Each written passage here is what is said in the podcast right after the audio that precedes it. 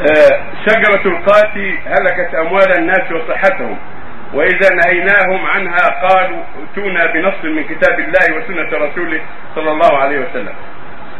القات والدخان كلاهما من أشياء الباطل أشياء الضلال كلاهما شر.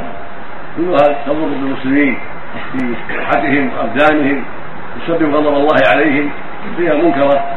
يحرم بيعها وشراؤها وأثمانها والتجارة فيها. ومضار القات يعرفها أهل اليمن قد جربوها وعرفوها ولكن كثير منهم ابتلي بها فلهذا يتعصب لها ويصعب ان يتركها كما أن بعض أهل الدخان يتعصب للدخان ويعرف مضرته وأذاه له ولكن العادة أمرها كثير والعادات قاهرات بكثير من الناس نسأل الله العافية. الحاصل أن القات محرم وقد عرف علماء اليمن المتبصرون والمحققون شره والفوا فيه وبينوا بطلانه وقد عقد مؤتمر منذ مدة قريبة لهذا الأمر.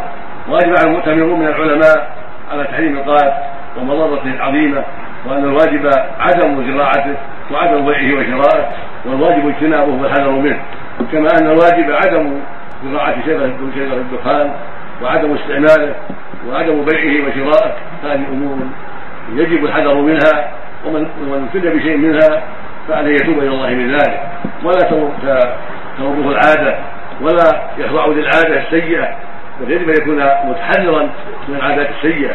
بعيدا عما حرم الله عليه ولو اعتاده هو واعتاده قلبه كما ان الخمر من الخبائث. فالام الخبائث إذا اعتادها الإنسان صوب عليه تركها نعوذ بالله. وهي أم الخبائث. فكيف بالدخان وبالقات وتركه ما أسهل.